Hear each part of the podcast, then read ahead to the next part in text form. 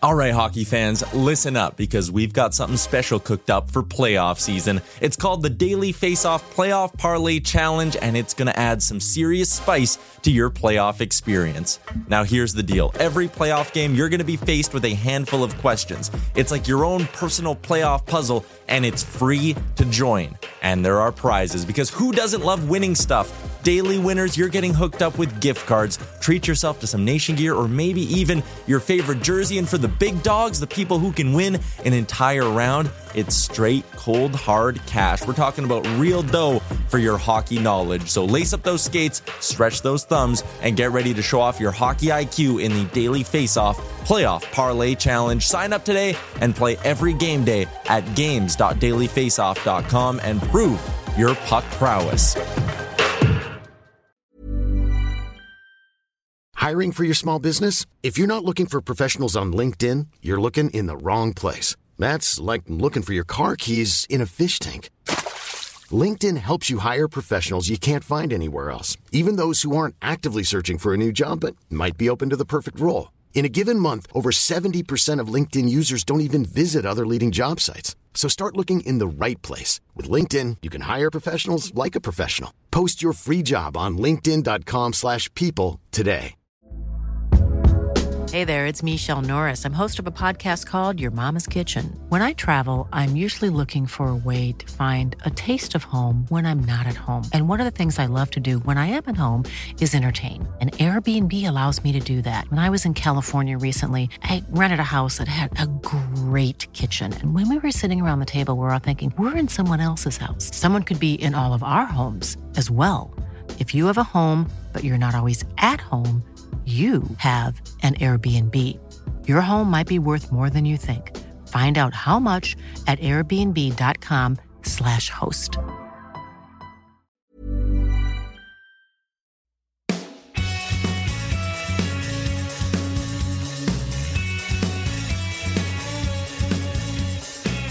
Welcome to the DFO Rundown Podcast with Frank Seravalli and Jason Gregor on dailyfaceoff.com.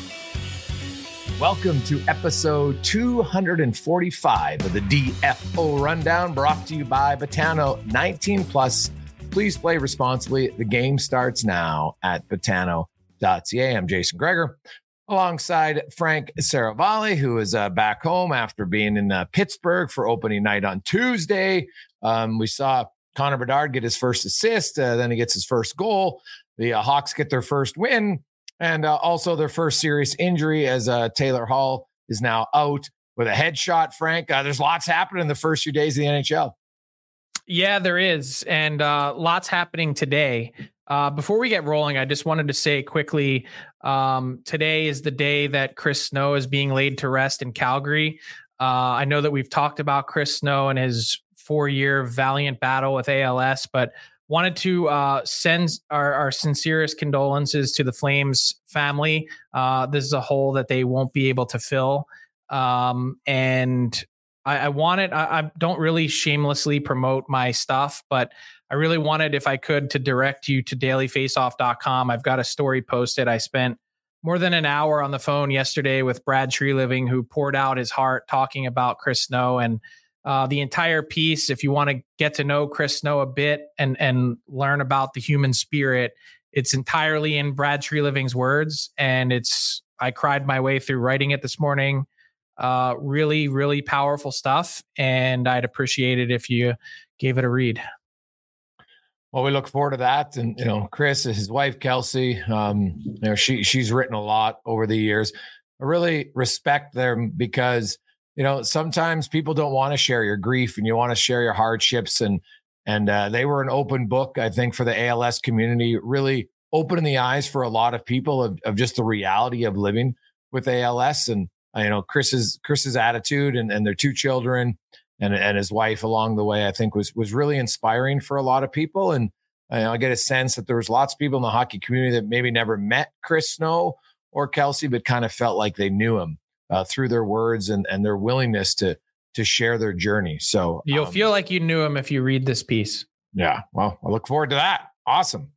Um, so that'll be an emotional day in Calgary. The Flames get a win for him. Of course, uh, uh, Kelsey and the kids were there for the ceremonial puck drop last night. So an emotional time in Calgary. Uh, you know what? You know what? I know it's it's only a hockey game, but small little things like that, small victories, shall we say, will be good for the uh, the Flames. Uh, there are a few things, Frank. We are going to do our Atlantic uh, Division preview today, so we'll get to that. Uh, Owen Power just signed his new contract, eight year extension to go along with uh, Rasmus Dahlin. Uh, we'll get to that when we get to Buffalo. a few other things, I guess. Give me your early impressions of young Bedard. So good, like legit, and it's a shame that Taylor Hall's out because I talked to him for a while after the game in Pittsburgh and his stories were great. Uh, you you can find them on Frankly Speaking when it drops uh, about Connor Bedard.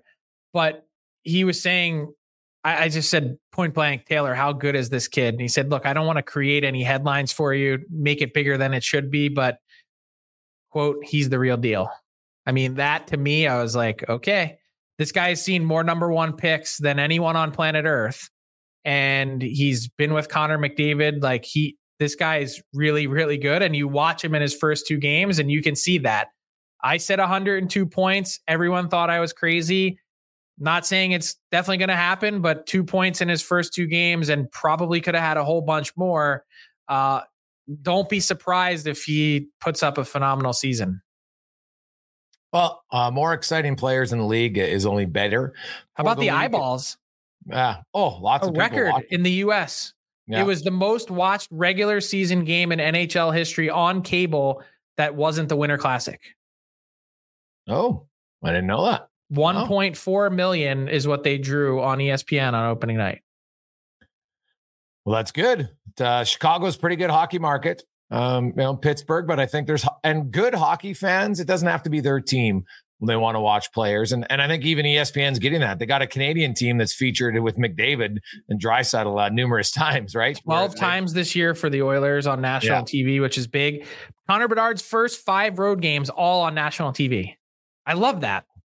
People well, are saying already, playing. people are tweeting me, oh, stop it with Bedard. Stop tweeting about him. They have Bedard fatigue. I'm like, what, what way do you guys want it? You either like, hey, first on one hand, people are saying the NHL doesn't do a good enough job promoting its young stars, and then on the other hand, everyone's like, shut up already. Yeah, well, I wouldn't say everyone. It's usually the vocal minority. Let's be real here. So, oh, isn't that um, what Twitter is?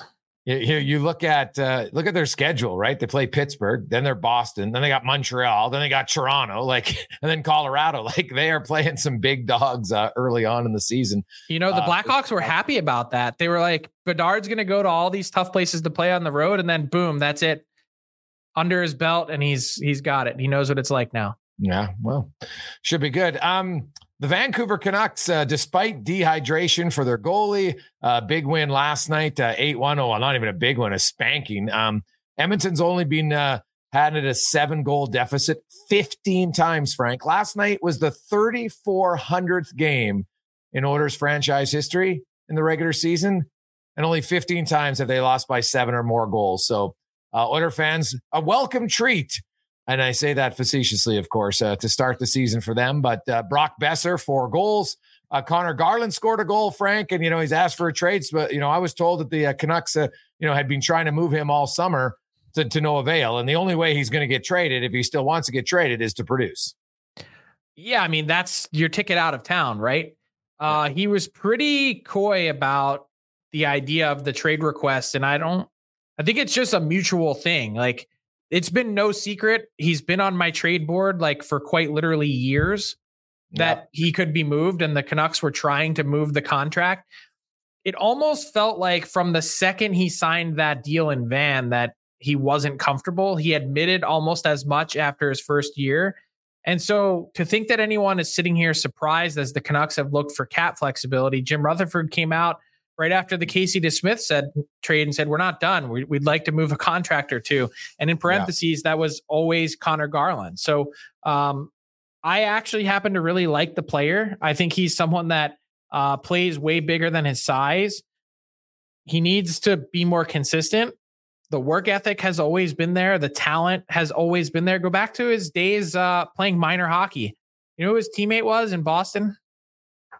No. Jack Eichel. You know who the leading scorer on the team was? Conor Garland. Conor Garland. Well, so, hey, the guy guy's got some skill, but He's also got a you know basically a five million dollar cap hit. It's the three uh, years that's the problem.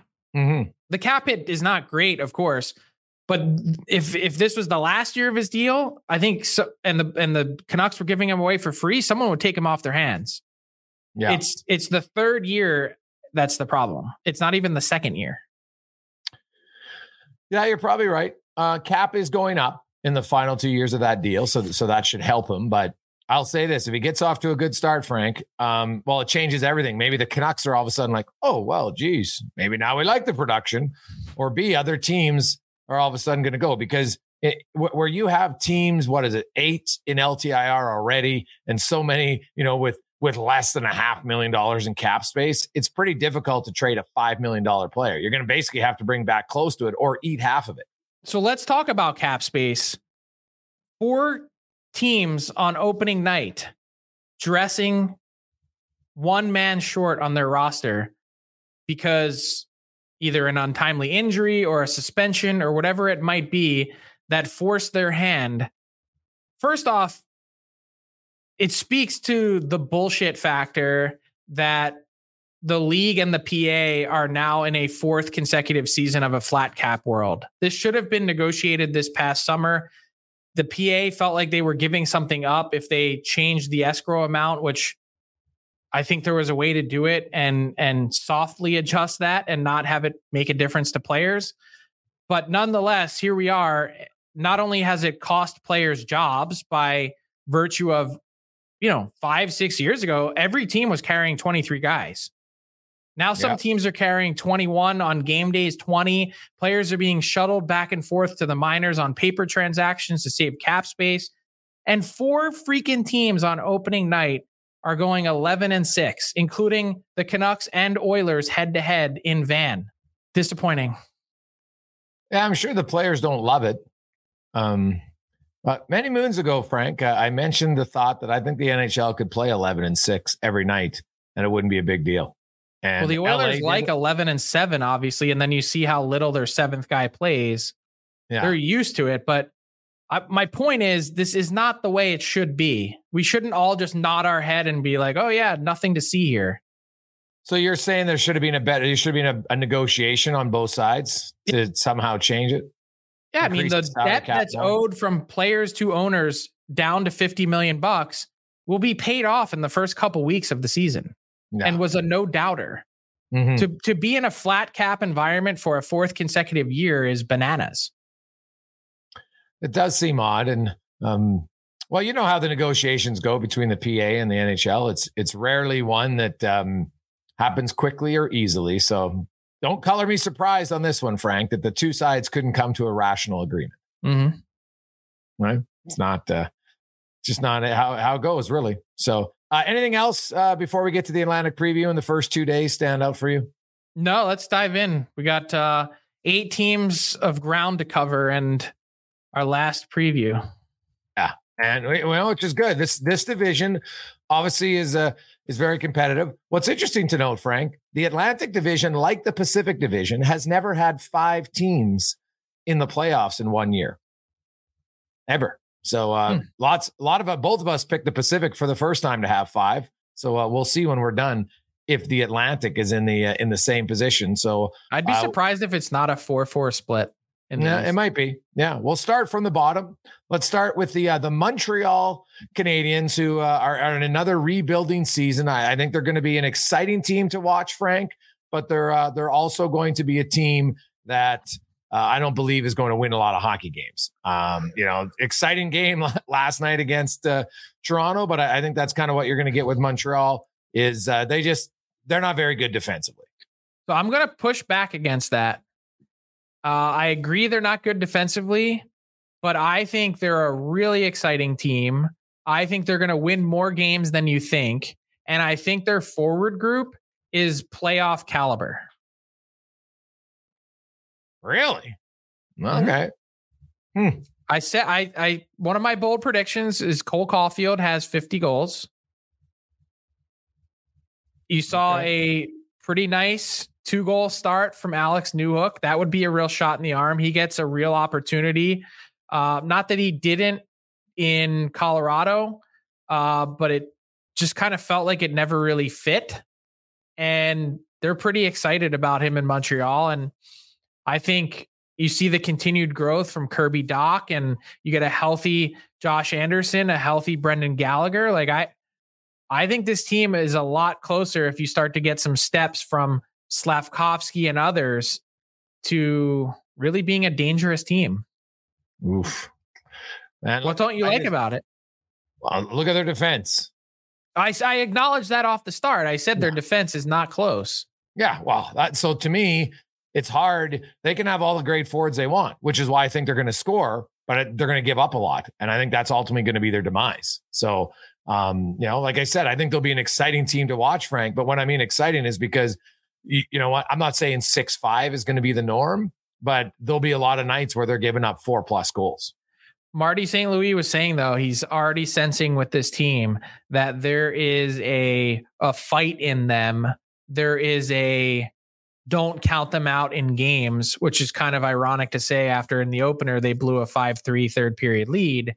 Late. Uh, yeah, that I I actually really like what they're building there.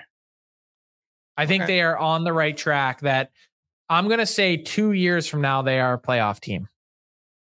So not this season, not next season, but the season after, they're in the playoffs. So in 26. Yep. Okay. Uh, they, they didn't make a, a, massive amount of significant changes uh, for them this this off season, right? Like you know, a few. The Newhook few, one was a pretty big deal. Yeah, yeah, that's that's the probably the you know the major one. Obviously, Sean Monahan they, they hope is healthy, so so that'll be one. But their defense is is fairly similar. Obviously, they bring in you know now Matheson came in last year, but now he's in there the whole year.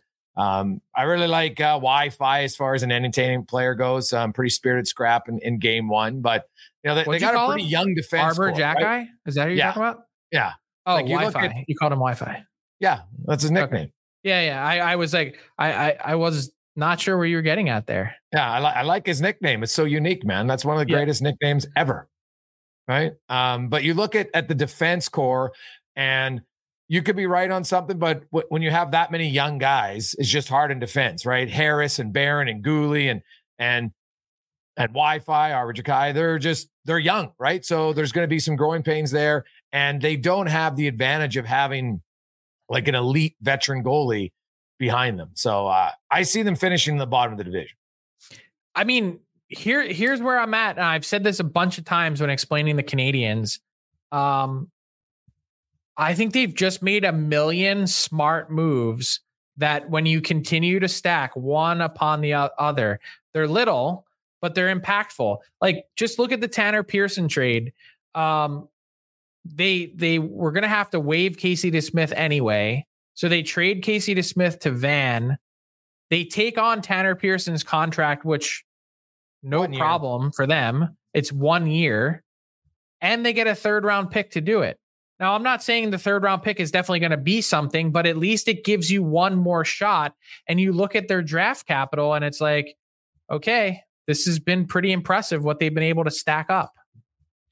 So they, they had 68 points last year, and, and really, you know, Dvorak and Hoffman are gone. You can, but look at that, all the guys that were injured last year. Yeah, yeah, no, it's true. Cole Caufield missed most of the second half of the season you know, you go through their roster and almost everyone was was injured. Brendan Gallagher played 37 games. Like, I don't so think I, I, think there's a chance they don't finish last. Who are they catching? Detroit. Ooh, okay. Um, last year, Detroit had 80 points. Uh, Montreal had 68. Um, so yeah, let's go to the uh, the Red Wings, who 80 points. You know, not a terrible season, but uh, seventh in their division shows kind of how competitive that division is. Uh, what do you make of the Detroit offseason? Uh, didn't like it. And I don't want to come across as a Red Wing hater, but we were just talking about the defense um really in in Montreal of not having the goods and that's how I view this defense core in Detroit. And they're kind of most of them have term and they're all paid kind of in the middle of the pack in terms of NHL defensemen. I'll just read them to you. Ben Chiarot, Shane Gostisbehere, yeah. Justin Holl, Jake Walman, Olli Maatta, Jeff Petry, and then you've got your elite guy in Mo Seider. I like him a lot, by the way. I do too. But you've got Mo Seider and then a string of number four to six defensemen. Yeah. Well, I, I think they're they believe that Jeff Petry coming home um, can solidify their second pair, right? I guess he stage. could, but like to what end? He's 35. No. When you finally get to where you want to get to, Jeff Petry is just a placeholder right now. Yeah, well, that's what he is, right? He, try, he tries to help you get uh, to improve this year from last year.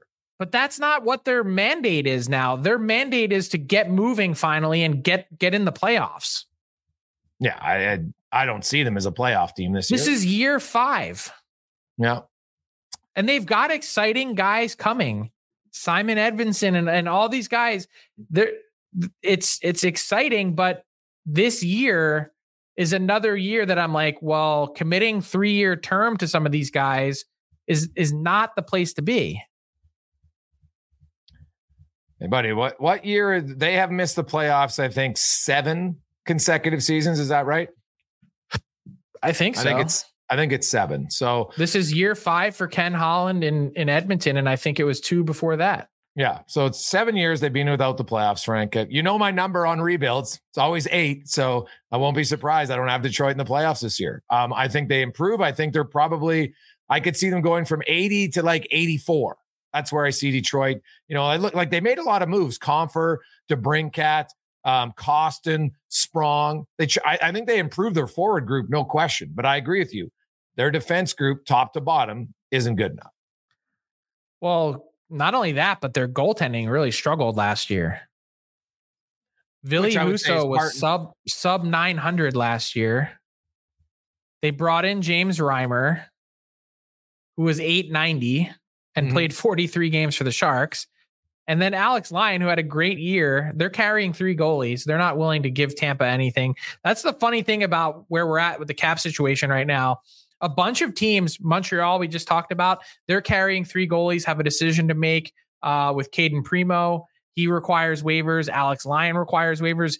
Uh, the Flyers have three goalies right now. I think there's five teams carrying three. And the point is, none of them really want to hand Tampa a goalie, especially a younger one. Yeah. uh, hey, uh, in your own division. And the thing about goaltenders is I get why, because you never know where when they're going to blossom, right? Forsberg being the most recent example of that. So, uh, you know, some would argue Gustafsson, same thing. So, um, I, I can see why teams are hesitant because some of them probably don't even know what they have. They think he's good, but they're like, well, he's maybe not ready yet. But you know, don't want to give him up. And especially now, would Tampa have even considered it without Vasilevskiy? No. And I don't even know if they now that they grabbed another goaltender, like would they grab another one? Do you think? Like that's, I think they're going to run with Johansson. We'll get to Tampa near the top of this uh, preview, but I'm not sold now if Tampa would go out and grab another goalie. I'd be shocked if one of those good ones came through waivers that they didn't. You have to remember that we also don't know but then what are they going to do with him, Frank, once Vasilevskiy comes back? As I think they might be higher on Johansson. That's my point. Then just wait, then waive him then. Give him, throw him back in the pool. Oh, okay. I mean, in the meantime, you need him. Like M- Matt Tompkins, really? Yeah. He played in Sweden last year. He hasn't played in the AHL since 2021. No. That's not a that's not an NHL backup. No, not at all. So, where do you? So you have Detroit seventh or eighth? I'm gonna say I might regret this, but I'm gonna say eighth. Eighth, okay. But you see them no higher than seventh. I think is the point, right? No, I in that division, no. It's a tough division. Like I think they'll be an 80 point team again, but uh, they're not going to be in the playoffs, and I'm not sure they'll be that much closer than they were last year, right? Like they missed the playoffs by 12 points last year. I, you know what? It might be, well, I think they could get gained by four, but I think the eighth place team in the East is going to be a 96 point team this year instead of 92. So they could be four points better, but I'm not sure they'll be any closer to the actual playoff cutoff. I, I think either way, whether they finish seventh or eighth, I think the Montreal Canadiens are gaining significant ground. Okay. It's going to be a much closer gap than 12 points between the Habs and Wings. Now let's move to a team that I think is going to be very interesting in, in how we project them. The Ottawa Senators. Of course, uh, the big move was uh, DeBrincat is gone. Uh, Kubalik comes in. Obviously, they added uh, Tarasenko as well. Uh, they, you know, some of the bigger moves maybe were locking up the guys they have mainly on on the back end in, in young Jake Sanderson, who they're uh, super high on. So they got Sanderson, Chabot long term. They got Stützle and Tkachuk and Norris long term and Drake Batherson. So they've they've got their core guys. Uh, even Artem Zub for another uh, uh, this year plus three more. So they kind of have their core. They went out and got Korpisalo in goal. They so got their goal. Yeah. Yeah. Let's start there. Do you think you think their goaltending is better? I think unquestionably better. Um, look, Korpisalo last year between LA and Columbus had a great year. 39 games. He struggled a bit in the playoffs against the Oilers, but 39 games at a nine, whatever it was, 917 save percentage. Like it was pretty good. And at his age, still being just 29, I don't see anything wrong at all with a five year commitment at a really reasonable $4 million a year. Like, is 4 million too much to pay your starter? I don't think so. And I think part of the reason I say that is because he's going to play in tandem with Anton Forsberg, who I'm a believer in that I think can be a really solid 1B. So I think their goalie situation is figured out. Um, I just, I really like where the Sens are. I really like what they've built. I think for me, though, the sum of their parts is it better than like that's the only way you can judge them is to ask the question of are they better than Tampa? Are they better than Toronto, Boston? I'd, you know, especially even the way last season finished, five points back of the Sabres. Are they better than Buffalo? The answer for all of those questions to me right now is no. And part of the reason why is they've continually shot themselves in the foot to start every year. They lost their opener again. It's one game. It's against a team in Carolina that many are expecting to at least be a cup semifinalist, if not a finalist, and they have an authentic chance to win. But what does that mean moving forward for the Sens? They got to get off to a good start. You cannot sink your season again 6 12 and 1 dunzo. No. Well, Shane, hey, you know what? The, the Shane Pinto negotiations, I don't think has helped them at all. It's um, not even on, a negotiation. This is the yeah. worst part. It's done. The negotiation, they've, I believe they've agreed to terms on what that number is and for how long. I don't even, he's in Ottawa. It's not a thing. They need to unload a player from their team in order to make room. Or they need to place Josh Norris on LTIR and punt it down the road a couple weeks, which yeah. they don't really want to do because they don't think he's that far away. Yeah. So that's not great. Um, which, and I think the big question in Ottawa this year, Frank, is, you know, now that you bring in a kind of the new boss and, and Steve Staios, and you know, I know that um, you know the GM and they've said, "Hey, we're going to work together," and it's great to have help. But anytime you have you have a new owner who's come in with a guy he's worked with a lot before, and Steve Staios, we know how this works. Eventually, you look to say, "Do we want our own guys?" Not always. We've seen some organizations where they come in, they don't make, they bring in a new person, he doesn't make any changes, and it works. But DJ Smith is one of the the longer tenured coaches now in the NHL. Um, they haven't made the playoffs. Five years. Yeah. What do you make of of him in Ottawa and how thin is the ice for the head coach and potentially GM in Ottawa? It's uh, thinner than your hairline, uh, which is pretty damn thin. Yeah. Uh, I wish that's right. Wait, wait a second. My hairline's really full, just not in the front or the top. sick in the back. Yeah, it's it's tremendous in the back. Um, I yeah, I think he's on the hottest seat in the NHL in a year in which there's kind of next to no one even really in his category. Think of another coach that you think is even kind of in a tenuous position. You, you really can't unless someone that's on a good team falls out of the gate, but no one's starting the year. You were like, oh, yeah, that guy might not make it to November. No. That has to be the case with DJ Smith. How many poor starts can you get off to as a team before the axe needs to drop on someone? And I oh. and I personally watching this all play out with Pinto and the mismanagement of their cap. Uh, um, but that's not the coach's fault. It's just no, but problem. it should be right. I'm saying the axe falling shouldn't be all that far behind for Pierre Dorion. Yeah. Okay. I mean, like I'll give you a real it's a small example, but here's here's a good one. Okay. So Michael Del Zotto is on their cap for 750 this year. And you think, okay, like 750, not really that big of a deal. But a couple years ago, they had an offer from teams, I think multiple teams, in fact, to have them retain half. So it would have been 1 million. And for one year, it would have been off the books. And instead, they decided to buy him out which extended the cap penalty, which now has him on the books for another year. So instead of just getting out from under it and sucking it up for the one year, you've doubled the pain. And now he's 750 this year. And that's one third of what you need to pay Shane Pinto or close to it. Yeah. It oh, just, yeah. Hey, it, it, pull the trigger. Get get yeah. whatever the price is to get rid of Mathieu Joseph or whoever it is that you want to move just do it and get on with the season.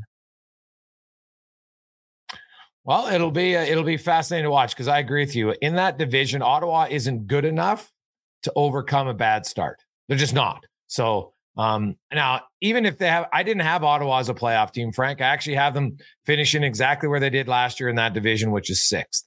I don't see them moving up over any of those teams. Um, they might get closer. They might get to 90 points, but I don't see them as a playoff team. Where do you have them? Um, yeah, I have them also finishing sixth. And uh, any fun prediction on it? Will we will we see a change before Christmas in Ottawa? Yes. Okay. Now the top five, and this is where I think it's going to get a little spicy. We'll start with the Buffalo Sabres because, of course, uh, they finished fifth last year. They missed the playoffs by one point. They obviously have the longest current drought without playoffs. It's been over a decade since they've been in the postseason. They finished strong, seven two and one in their last ten, and just came up uh, one game short, one point short of uh, of Florida. Um, you know what? Uh, some of their biggest moves this offseason, of course, have been locking up their guys on their back end. Uh, they get Rasmus Dahlin 11 mil. He eats up some years of UFA. Uh, um, not as many years of UFA, but Owen Power was announced. His contract comes through. Uh, pretty big deal for him on the back end, Frank, at just over eight. Uh, what do you make of uh, these two deals? Let's start there first and kind of building their core from the back end out. I I like the deal a lot. Uh, we've talked in the preseason about um, the deal for Jake Sanderson at 8.05. I think uh, you know having more time under his belt. Um, I think Owen Power is a, a step beyond that right now. And to see him come in for seven years, so you get one fewer year and slight bump on the AAV to 835. I just love that they're kind of very similar to Ottawa in the timeline of how this is all structured. You've got every important critical piece on your team locked up for the long term. Cozens, um, Tage Thompson, both guys on the back end, Mattias Samuelsson at half that rate um, for eight years. They're, they've got their young goalies. I think they've got everything you could possibly want. A stud scorer and and huge presence in Tage Thompson. You're the president of the Tage Thompson fan club. Like, I, there's nothing I really don't like about the Sabres. Yeah, the, the only concern I have about the Sabres is goaltending and their overall youth. Like, if you know what, they're a young team. Now, Eric Comrie isn't young. He's 28 years of age, right? But he doesn't have a ton of NHL experience as games played. And then you've got Devon Levi and uh, Ukko-Pekka Luukkonen uh, in goal right now. So and now it's just a question. It, it's not a massive concern, but it's a slight concern for me. Is you know, can Devon Levi be that guy? It's hard to do. I, I think he's like the the um, first goalie since like 1982 or 80 to come directly from college. Now, I know Tom Barrasso came directly from high school, which is pretty amazing, but it just doesn't happen. Still crazy, often, Frank, right? Not saying it's not never. Saying, it really kind of never happens. Like think yeah. of every pedigreed goalie you can imagine. Yeah. Carey Price. Uh, even pick a more recent guy, Thatcher Demko, uh, Carter Hart. Like n- almost none of those guys have come through and completely skipped the AHL. It's hard, man. So doesn't doesn't happen. Yeah, and if Devon Levi does it, just shows you how good he is. And I'm not saying he can't do it. So it's just it's it's a it's a it's unique. Where there's always exceptions to every rule. There's outliers everywhere, and maybe he's one of them. But it's a storyline to watch. But man, I like I like the makeup of their team. I really like Dahlin. I'm a huge I like I think Owen Power in a few years, Frank. We might be talking, he might be better than Rasmus Dahlin, which is crazy because you got the kind of the, those two on the back end in Buffalo. That is massive to be able to build your team around two defensemen like that. They brought in brought in Connor Clifton and Erik Johnson to give him a little bit of experience on the back end, which I think is very important uh, with their young players. You know, you mentioned Samuelsson, uh, uh, Henri uh, Jokiharju, Jacob Bryson they they got a good mix on their back end. Up front, they didn't really make a lot of changes. It's going to be some more young guys, but Tage Thompson, Dylan Cozens, Jeff Skinner's been actually really good the last few years. Yeah, Alex I mean, it's not nine million bucks, but he's fine. No, he's like, hey, he's a 30, 35 goal scorer, man. You'll take that. It's not like he's getting paid nine mil and doing nothing. So um, I, I like a lot about Buffalo. My concern is last year, five on five, Frank, they were bad. Like they gave up a lot five on five. So as a team, can they improve their five on five play defensively? If they do, then I think they're a playoff team. I actually picked them. I picked them fourth. I picked him to uh, to end the drought this year. Team Tage Thompson ends the drought in Buffalo. Where do you have? I, am with you. I'm in. Sabres in. Yeah. So it'll be exciting. Sabres like in. They, they got a good fan base. It's been a long time. What is it? 12 years, I think, since the Sabres made the longest. Playoffs? I think it's the longest drought yes. in pro sports, if I'm not mistaken. Yeah, well, I know it's the longest NHL in, in NHL history, right? Uh, Edmonton and Florida used to be at ten, so um, you know, Sabres fans have uh, have endured a Feels lot. like forever. Yeah, so hopefully they uh, this is their year for them. Which I've got be, uh, Buffalo third. I don't even have them as a wild card team. I just like them. Third. Yep. Wow. Yeah, the last year they were in was 2011. So yeah, I covered all seven of those games in that series as the Flyers used three goalies. Yeah, 12, uh, 12 years. So, Sabres fans, we hope the drought is over. Uh, we'll get to the uh, other four teams who all made the playoffs last year, but first we'll bring in uh, Tyler Yaremchuk. Ty, how you doing? What's up, boys? I am uh, I am doing good. We had our Oilers Nation season launch party yesterday, so I'm a little a little hungover, but I'm not bad. I'm not bad. Shocking. uh, what? Yeah, early in the year, 81 more. Uh, all right, let's get into uh, buy or sells brought to you by. Must been a lot of drinks of that one because if you were drinking every time Vancouver scored a goal. Yeah, we had uh there was hundred some tickets we sold, bunch of Oilers fans in the bar, and there was one guy in a Canucks jersey. He had the best night. Um, I bet he um, did. Yeah. Let's dig into buy or sell brought to you by friends of Betano 19 plus. Please play responsibly. How about Auston Matthews? Last night you guys touched on it off the top of the show, popping home three goals. You buying or selling on Auston Matthews being a 60 goal scorer this year, Frank? Uh, buying. I mean, what's not to buy? He's done it already. He's won the Hart Trophy. Last year was so incredibly disappointing. And I, even still talking about the Leafs sizing up their season, people still were not really talking about the fact that he only had 40 last year. Not to say that's nothing, but you're not paying Austin Matthews that kind of coin to score 40. And I, you can talk all you want about oh the back checking and oh he's close to a Selke level. I don't. Sorry, that's that's not why he's getting paid. So he needs to get back to that level. And having a hat trick on opening night yet again, uh, that's his day of the year. That um, that's a hell of a way to do it. So I'm in. Well, I love goals, and uh, he's one of the few guys who scored 60. Um, as long as as long as he doesn't miss more than 10 games, I think he's got a real chance. And, and that's, you know what, the, unfortunately for, for him, there's always been, you know, a little nagging injury here or there that costs you five, six, seven games. And that can be the difference of a 60 goal season. Like 60 goals is damn hard. I know we've seen it lately here with Matthews and McDavid and Pastrnak. And so people like, oh yeah, no big deal. It's still really hard to do. So, um, I will, uh, I will bet on Matthews doing it though. I would take the over. On the other side of that matchup last night, there was Cole Caufield. He was one of my favorite fantasy hockey picks this year just because he was kind of undervalued. I think maybe the injuries made some people forget how good of a goal scorer he could be. Does he have 50 goal potential this year, though? Jay, are you buying or selling on 50 for Caufield? I will sell on uh, 50 for Caufield. Uh, 50 goals is damn hard, man. Yeah. And, um, you know, and, and, it's even harder when one gets called off in game one. So, uh, you know, that's unfortunate for him. But, you know, I, I could see Caufield scoring 40 plus, but not 50. Frank? I made the prediction, so I'm ah. obviously ah, in. You're in. That was one of your bold predictions? Yeah, was that Cole Caufield joins the 50 goal club. All right. You, I don't you remember. definitely clicked on it. You definitely clicked on it.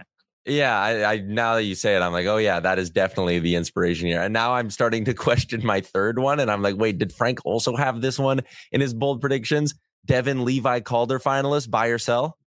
No, what I had was um if you I look, Connor Bedard scoring 100 points, like I'm sorry, that gets you the Calder. Yeah. Um and then it but if you were one of those guys that were sitting there in the preseason saying I really like Logan Cooley and Connor Bedard's really good. Maybe those two guys cancel each other out. Who could it be? I have the Sabres as a playoff team. That means that inherently Devon Levi had a good season.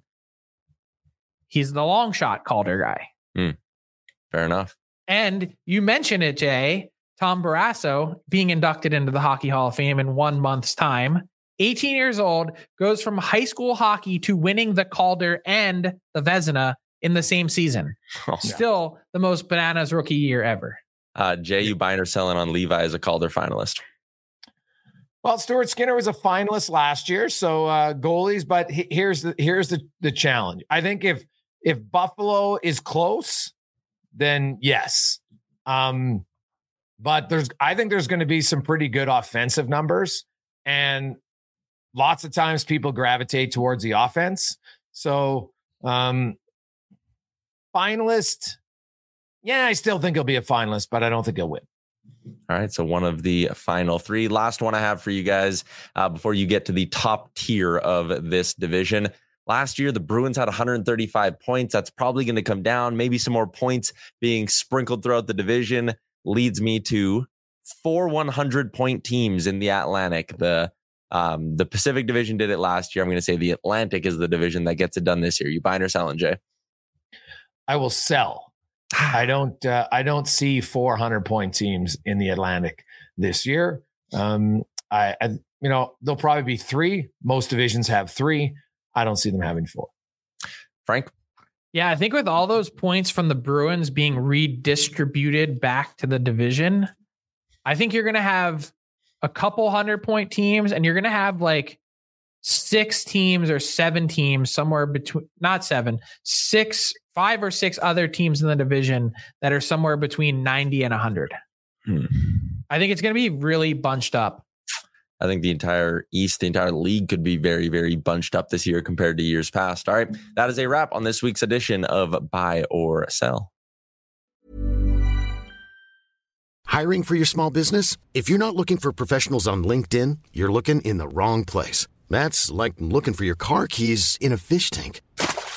LinkedIn helps you hire professionals you can't find anywhere else, even those who aren't actively searching for a new job but might be open to the perfect role. In a given month, over 70% of LinkedIn users don't even visit other leading job sites. So start looking in the right place. With LinkedIn, you can hire professionals like a professional. Post your free job on linkedin.com slash people today. Hey there, it's Michele Norris. I'm host of a podcast called Your Mama's Kitchen. When I travel, I'm usually looking for a way to find a taste of home when I'm not at home. And one of the things I love to do when I am at home is entertain. And Airbnb allows me to do that. When I was in California recently, I rented a house that had a great kitchen. And when we were sitting around the table, we we're all thinking, we're in someone else's house. Someone could be in all of our homes as well. If you have a home, but you're not always at home, you have an Airbnb. Your home might be worth more than you think.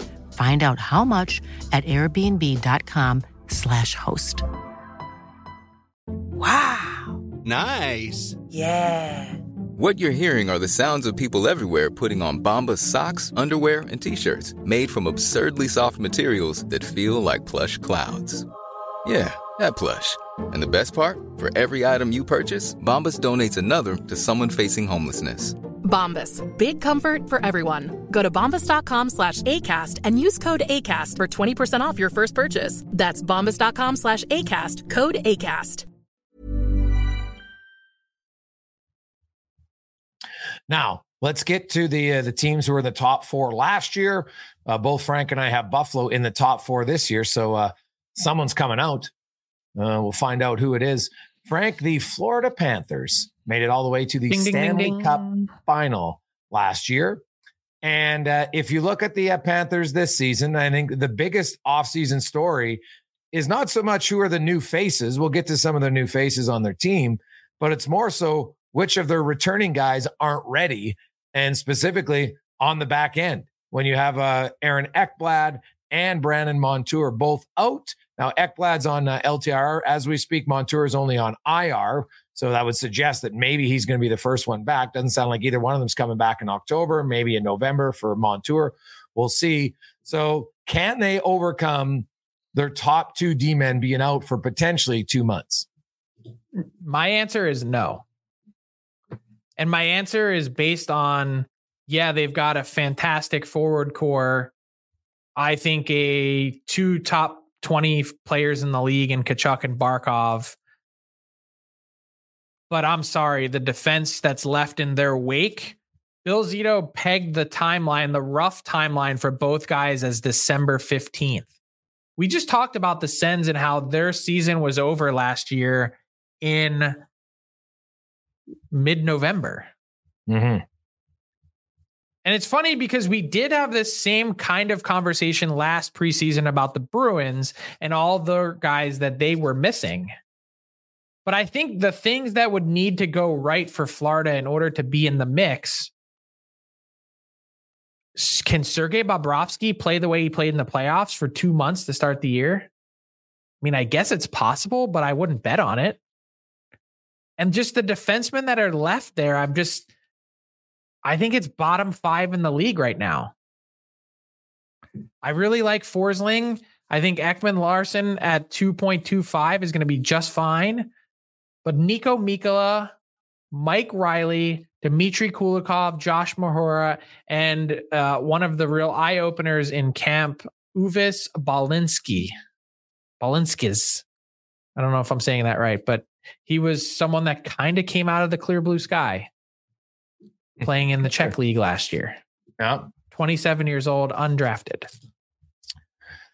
Well, hey, that happens, man. Late developers, there's always a few of them. But, uh, you know, I look at the Panthers, I still have them in, and only because I, I love their forward group.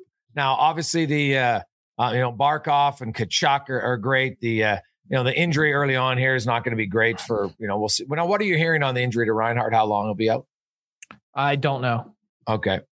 Uh, but Bennett, you know, I really like Carter Verhaeghe is one of the more underrated players, I think, in the NHL. He's great value every year for what he brings. Um, I liked Anton. If you Lundell a score 40 goals and have 73 points, you can't be called underrated anymore.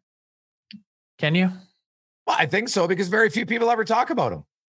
Like when they talk Well, I, don't- I don't think that's true. I think his path and like the way he went from being waiver guy to getting a shot in Tampa to being plucked by the Panthers, like I, I think people have talked about him a lot over the last couple of years. Yeah, but they've talked Those about type of guys come story. along once every six years, seven years. Yeah.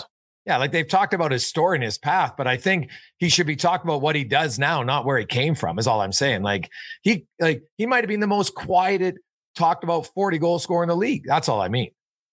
Yeah, well, he plays in Florida, so that's usually uh those two things go hand in hand, no? Well, Tkachuk gets a lot of fanfare and Barkov, and rightfully so. They're good, but I just like Verhaeghe. I think you know there's something about Florida. I don't know what it is. I just they. You talked earlier about you think Montreal has that fight in them. I think Florida has that. They they will scrap their way, and I think that Florida finds a way to stay in the mix until their defense gets back. Okay. I can see. I mean, look, last year, Christmas, seven points out of a playoff spot. Yeah. they went to the cup final. But Yeah. I also just think for this team, there's not really that much margin for error. fair. It, it's That's not fair. like they were a 135 point team last year. They snuck in and really lost their way in and then just went on an incredible run. So to say my bold prediction was that they're the third team in the last four years to go to the cup final and then miss the next year. It's it's it happens somewhat regularly. Yeah. No, hey, it does. And hey, I, if Florida doesn't make it, I won't. I, am not shocked. I, I, think there's it's it's an interesting division to see who's going to be in or out, especially the team that I picked to be out. People are going to be like, "You're an idiot for picking them to be out." So uh, we'll get to that uh, in a second. Now we go to the uh, team who finished uh, third last season, 98 points, the Tampa Bay Lightning. And uh, this is one of their longest off seasons in a long time, Frank, and also one where they have made significant change. Killorn's gone, Colton's gone, Maroon's gone, Bellemare's gone. Uh, they bring in Sheary and Motte and Watson and Glendening, um, DeHaan on the back end. Uh, obviously, the injury to Vasilevskiy is huge, but they still have Point. They still have Kucherov. They still have Stamkos, Hedman, Cernak, Sergachev. Go down the list. I have Tampa as a playoff team, and I actually have them finishing second in the division. Second, okay. I have them as a playoff team. I have them as a wild card team. And okay. part of that is not just because of the Vasilevskiy injury, but I, I I I haven't seen really much evidence that they care about the regular season. That sounds more harsh than it's intended to. It's just that there's they've been on autopilot for so long. Maybe to your point, finishing second, maybe this injury sort of snaps their attention to having a really good regular season.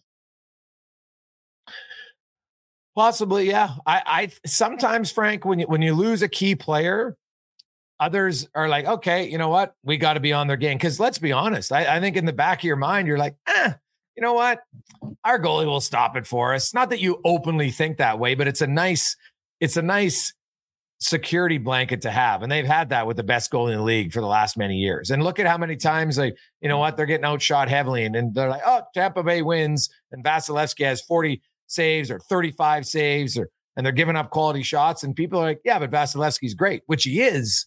And so I actually think this will help Tampa. A, they're more rested than we've seen in a long time. And I do think over time that matters.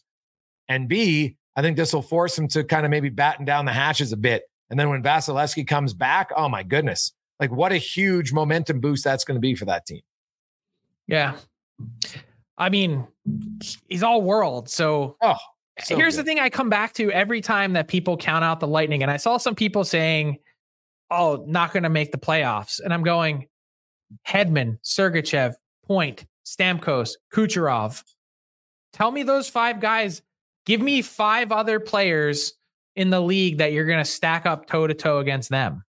Yeah. Head to head, uh, winner take all, five on five. No one comes off the ice until you score 100. How many times are they losing? Honestly. Yeah, no, it's fair. It's very fair. Like they they've got the unique setup of having an elite player at forward, multiple defense, and goal. And there's just not like look at the other great teams in the league. Can you say that about any of them where they have elite goalie, elite defense, elite forwards? The the the Edmonton Oilers have the two best players in the world, but they don't have an elite defenseman and they don't have an elite goalie.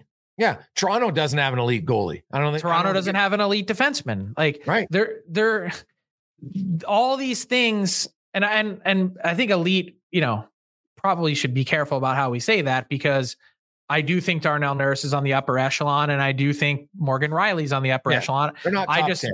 yeah, but um, they're not Victor Hedman. They're no. not multi-time Norris Trophy winners, mm-hmm. and that's a big difference. There's yeah. a, a big difference between being in the top 10 and being in the top three. Yeah, like Boston has has one. I Colorado, I don't think Georgiev's there yet. Um, nope.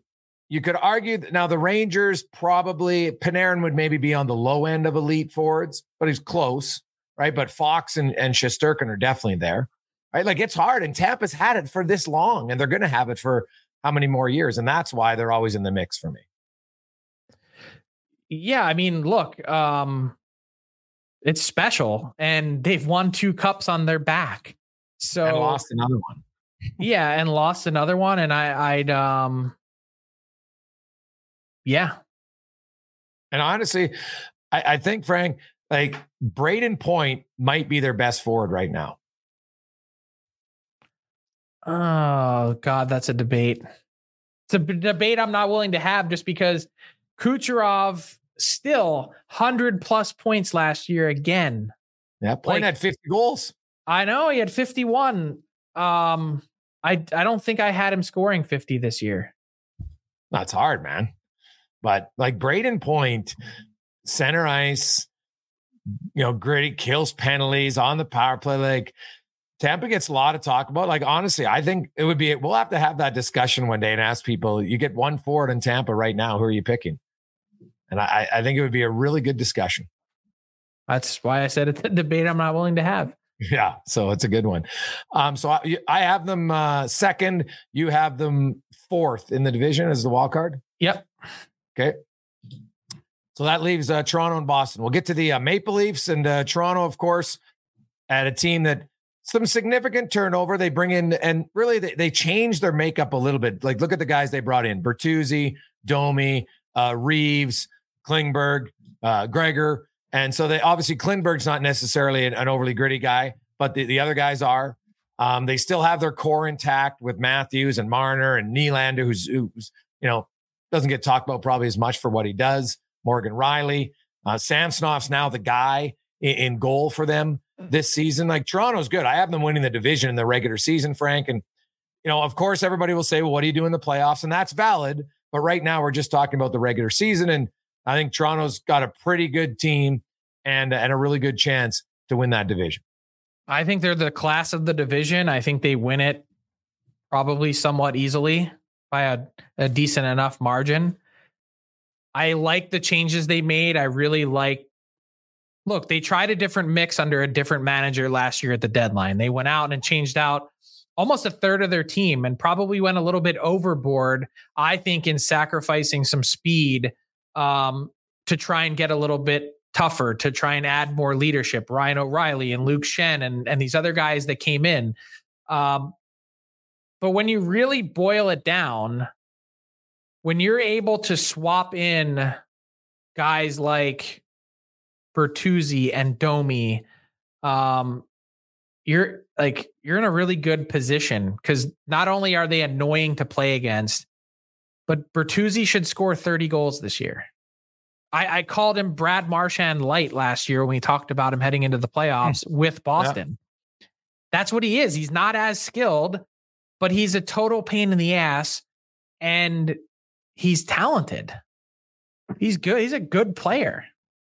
Oh, he's a really good player. I, you know what? And I think Bertuzzi's one where it kind of leaves you wanting more. I think there's more there. We haven't seen enough consistency from him. And I think if it, if it ever all comes together, you're right. 30 goal season is that's not out of the question at all. Yeah. So it's essentially Bertuzzi, Domi, and Knies in, and Bunting, Malgin, and Engvall out. Oh, well, I they changed their fourth line too, right? Their fourth line is very different.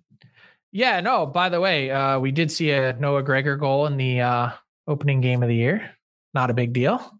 Mm, posting in, buddy. No big deal. Love to see that. Um, so I, I would say this team has improved, and I think it's hard to not it's hard to say that this team hasn't been one of the very best teams in the league the last number of years. It's just that the biggest thing they need to change is when they get to the playoffs, there isn't a single team in the league that's been afraid of the Toronto Maple Leafs. It's almost like teams take a certain amount of joy, especially in opening there to start a series and winning one of the first two games and planting a seed of doubt that just seems to grow and grow like Jack and the Beanstalk. Yeah, no, that's fair. I, I look at Toronto and I really think, you know, Brad Treliving at the deadline and what he's going to do to augment his blue line is going to be their main move. That, you know, you might want to bring in one other forward. Okay, sure. I, I, don't think it has to be a top six for it at all. I think they've got more than enough top six talent there. Um, you know, you might bring in a third line guy potentially, maybe. We'll see how the season goes. But I think it's, you know, they, they would like, to me, you need a little bit more of a stalwart defender who's just, okay, this is our guy.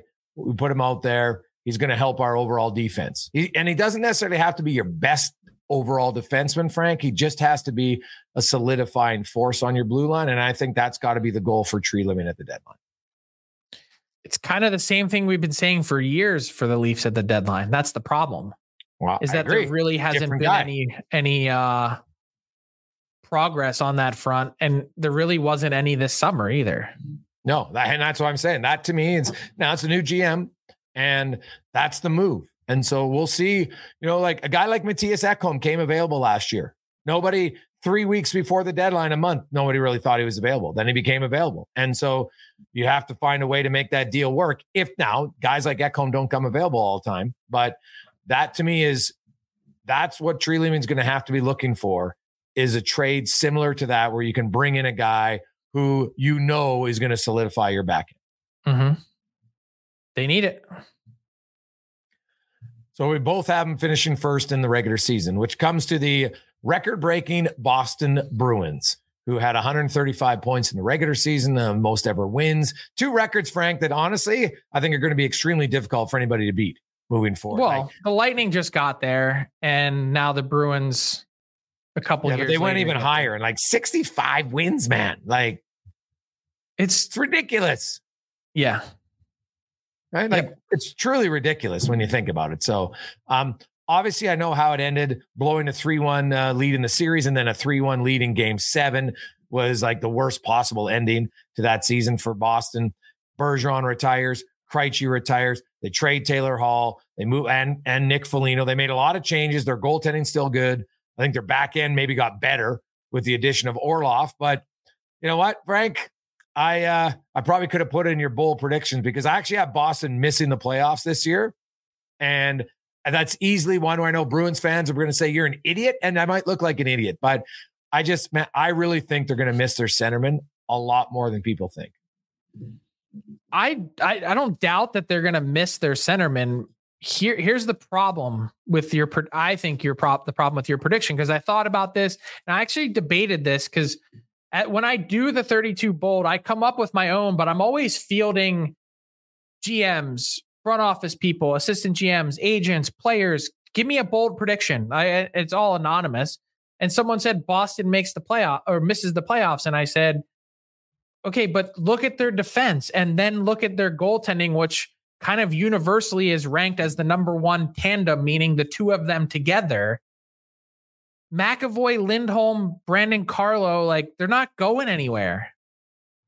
As long as those guys are healthy, like you talked about this stat and I've used it a bunch. They can give back almost 18 wins and still have 100 points. I just don't see you. They'd have to be 40, basically 40 to 43 points worse this season to not make it.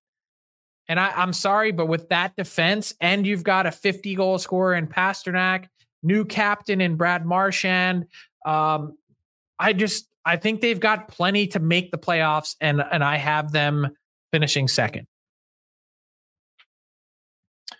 Compelling right. argument or no? No, I, like trust me, as I said, I can easily see why people would say the Bruins are going to make the playoffs. Like it's it's probably dumb to to pick them not, but they they had like everything go well for them uh last season on a variety of fronts, and I just I think Patrice Bergeron was was so important to that team, and losing not only him but David Krejci, who who probably doesn't get the respect for for how It's good he was. huge. because- A little bit overshadowed because you have Pastrnak and Marchand and Bergeron. That's fine, but I just think David Krejci was man, like he was really good. And, and if you look at, at the overall health of their team, Frank, like I know they they started the season without the, but Brad Marchand only missed nine games, right? Like I remember at the start of the season we are talking, oh my goodness, but he only missed nine games, right? Charlie McAvoy only missed fifteen. Um, they were they were pretty healthy with their best players all year long. And that to me, maybe it happens again, but I just I think they're they're so weakened down the middle that injuries, which will occur, and these aren't injuries, these guys aren't coming back. Other injuries are going to occur, and I think it might be difficult for them. So I I, just I get. I just I'm looking at their top six right now on our dailyfaceoff.com line combos. yeah. First line JVR with Pavel Zacha and David Pastrnak. I think JVR is going to have a bounce back year. Second line Brad Marchand, Charlie Coyle, Jake DeBrusk. Third line Trent Frederic, Matthew Poitras, which is one of the great names in the league this year, and Morgan Geekie. Is it thin? Sure. But like, eh, I don't think it's crippling. Like, don't you think Pastrnak driving play on the wing and Marchand driving play on his wing is enough to, especially with those two guys on separate lines, is enough to be credible? That's Possibly, really all I'm asking. Yeah, no, and it's fair, but keep in mind those two have played together a lot lately, mm-hmm. right? And they had unbelievable chemistry. And so now you separate them. Does that weak because, you know, no offense to the other guys, Marchand and Pastrnak are now not playing with as an elite player as they were the last few years. They're just not like not taking away Bergeron. I'm talking about each other because they're on separate lines. And so that to me is is what you look at. It so they they've had it like Frank that line in Boston. I know they didn't play as much together last year, but it's been one of the great lines in the NHL for many years. Yeah, like I, I, you know, Brad Marchand, Bergeron are very good offensively and incredibly good defensively. Pastrnak's an absolute sniper. He's so good. And now that line's gone. And that line was like, you know, they could win games themselves. Are two you- guys are two guys enough for a 43 point drop off? That's what you're saying. But it's not just those two. It's also because now you split up Pastrnak and Marchand. I there's always a trickle down effect. 43 points is a lot to lose. We've seen teams gain 43 or 40 in a season and say, holy smokes, what a turnaround. So it is possible. It's the NHL. Anything is possible. I would and, just and, bet against it. And and the reason why is because when I look at Boston, Frank, um, they they had basically the same teams in previous years, and they were, you know, 107 points in, in 2022. Good team, right? Um, they had 73 points in 56, which I think was on pace for like 108. Like the 135 was unexpected. It was ridiculously good. Everything had to go right. Um, their goaltending is their goaltending going to have like a 935 save percentage again? You know what I mean? So I would look and say, if we go by what Boston normally is, 107 point team, if I say losing Bergeron and Krejci means you're going to lose 12 points, it seems more oh, okay, that's plausible. And so that's why I, that's what I went off of. I didn't go off the 135 because it was, of course, they were going to have a, even if Bergeron and Krejci came back, I would say they're going to lose 20 points just because the odds are you can't be that good back to back. Right. Right. So that that's where I kind of my number was more around 107, and I thought that losing those two would be the difference in in 12 points, six wins, and that puts you right on the cusp of making the playoffs. Hmm. It'll be fascinating. Yeah, no, it's going to be fun. That's why. It, that's why hockey's fun. Anything can happen. Yeah, like I'm actually any given surprised. year, your stat is still crazy. Five points every year. There's turnover. Five teams every year. There's Five turnover. Team. Yeah, that's minimum. like some years there were seven. So out of sixteen, and, and I only picked four, and then I uncovered that stat, and I was like, God, now I should have picked five. Yeah. Because I only have four teams missing that, that made the playoffs last year. Now I wish I would have picked a fifth, just going off of, because that's like I said to all of our listeners, that's not the average five. It's minimum five every year since they put in this format of the wild card and the uh, the two divisions. Every year, there's been at least five teams in uh, that weren't in the year before, and so I only have four overall. And now I wish I would have picked five. Hmm. Well, how many do you have? Let me look. Four I'm going to go to daily face off. I'm looking at who you have. So you have Buffalo in, who who wasn't in, and you have Pittsburgh, who wasn't in, and, and I have Florida out and the Islanders out. Yeah, and then you have Calgary and Vancouver. So you're like me. You have four as well. Yeah. Of uh, and we have the same in the West, and uh, but different in the. Uh, well, we both have the Islanders out. So you have Florida out. I have Boston out. So mm-hmm. we'll uh, we'll see who's right. Frankie, have yourself a good weekend. Hopefully the uh, the goals keep coming in the NHL. Um, hey, by the way, Brett Howden suspension headshot. Uh, I'm thinking there's going to be another suspension for uh, for the Taylor Hall hit.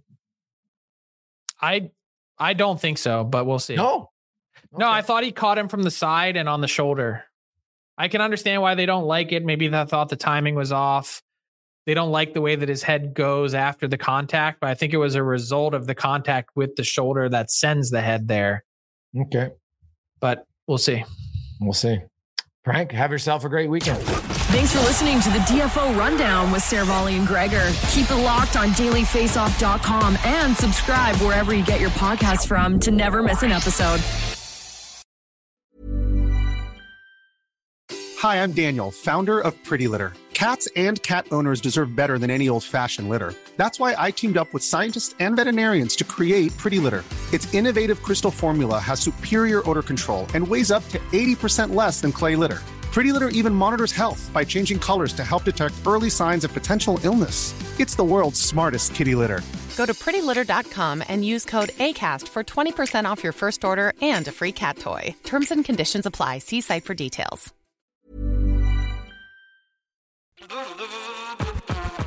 All right, hockey fans, listen up because we've got something special coming your way this playoff season. It's called the Daily Faceoff Playoff Parlay Challenge, and let me tell you, it's going to add some serious spice to your playoff experience.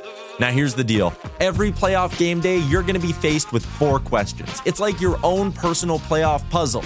And here's a sneak peek into some of those questions we'll be firing your way. First up, you got to pick the winning team. That sounds simple, right? But there's more. You got to decide if the total amount of goals in the game will be over or under a certain amount, and that's where the real strategy starts to kick in. Next up, you're picking who's going to find the back of the net first, and you're going to want to be careful because that's one that could be cooked early on in the game. And finally, you got to predict which period is going to be the highest scoring. Will it be a barn burner in the first, a shootout in the second, or a nail biter in the third? That's up to you to decide. Now let's talk about prizes because who doesn't love winning stuff? For the daily winners, you're getting hooked up with gift cards to treat yourself to some fresh nation gear, and you might even win a jersey from your favorite team. And for the big dogs, those who can win an entire round, it's straight, cold, hard cash. We're talking real dough for your hockey knowledge. So lace up those skates, stretch those thumbs, and get ready to show off your hockey IQ in the Daily Faceoff Playoff Parlay Challenge. Play now at games.dailyfaceoff.com and prove your puck prowess.